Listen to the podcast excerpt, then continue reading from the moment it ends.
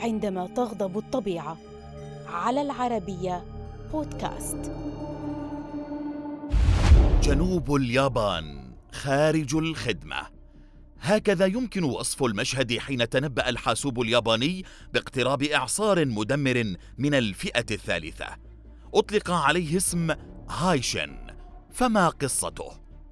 في الحادي والثلاثين من أغسطس عام 2020 وبعد أيام فقط من ضرب إعصار مايساك شبه الجزيرة الكورية تشكل المنخفض الاستوائي الذي سمي لاحقا باسم هايشن فوق شمال بحر الفلبين وهو يتحرك نحو جنوب اليابان بسرعة رياح قدرت بمئة كيلو متر في الساعة. فأصدرت وكالة الأرصاد الجوية اليابانية تحذيرا من العواصف والأمواج العالية فوق جزيرتي أوسومي وكيوشو. حثت السلطات سبعة ملايين شخص على الإخلاء المبكر من المناطق المهددة. وصدرت أوامر بإجلاء أكثر من مليون وثمانمائة ألف شخص في سبع محافظات في جنوب غرب اليابان على الفور. تم إغلاق المدارس والمتاجر في هيروشيما ومدن أخرى في البلاد.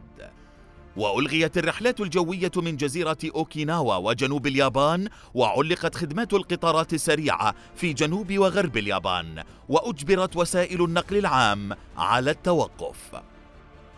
كما تسبب الإعصار في وقف عمليات الإنقاذ حيث كان خفر السواحل يبحثون عن ناجين من سفينة بسبب إعصار مايساك.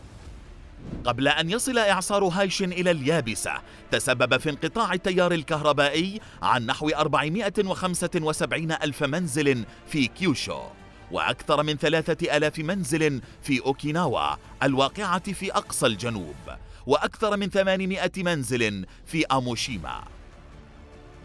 تم الإبلاغ عن إصابة أكثر من مئة شخص وتوفي شخصان وفقد أربعة أشخاص كما شرد الكثير من العائلات التي دمرت منازلها بشكل كامل أو جزئي.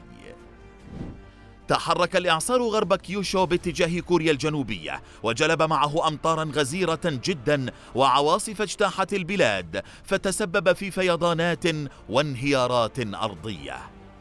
اجتازت المياه قبالة مدينة سوكشو الساحلية الشرقية ما أسفر عن إصابة العشرات وإلحاق أضرار كبيرة بالمباني. امتدت الأضرار لأراض في كوريا الشمالية أيضا والصين وروسيا. استمرت تبعات الإعصار لنحو أسبوع لكن الاحتياطات والجهود التي بذلتها الحكومة اليابانية والمنظمات المعنية العاملة هناك أسهمت في تقليص حجم الخسائر وحماية عدد أكبر من المواطنين.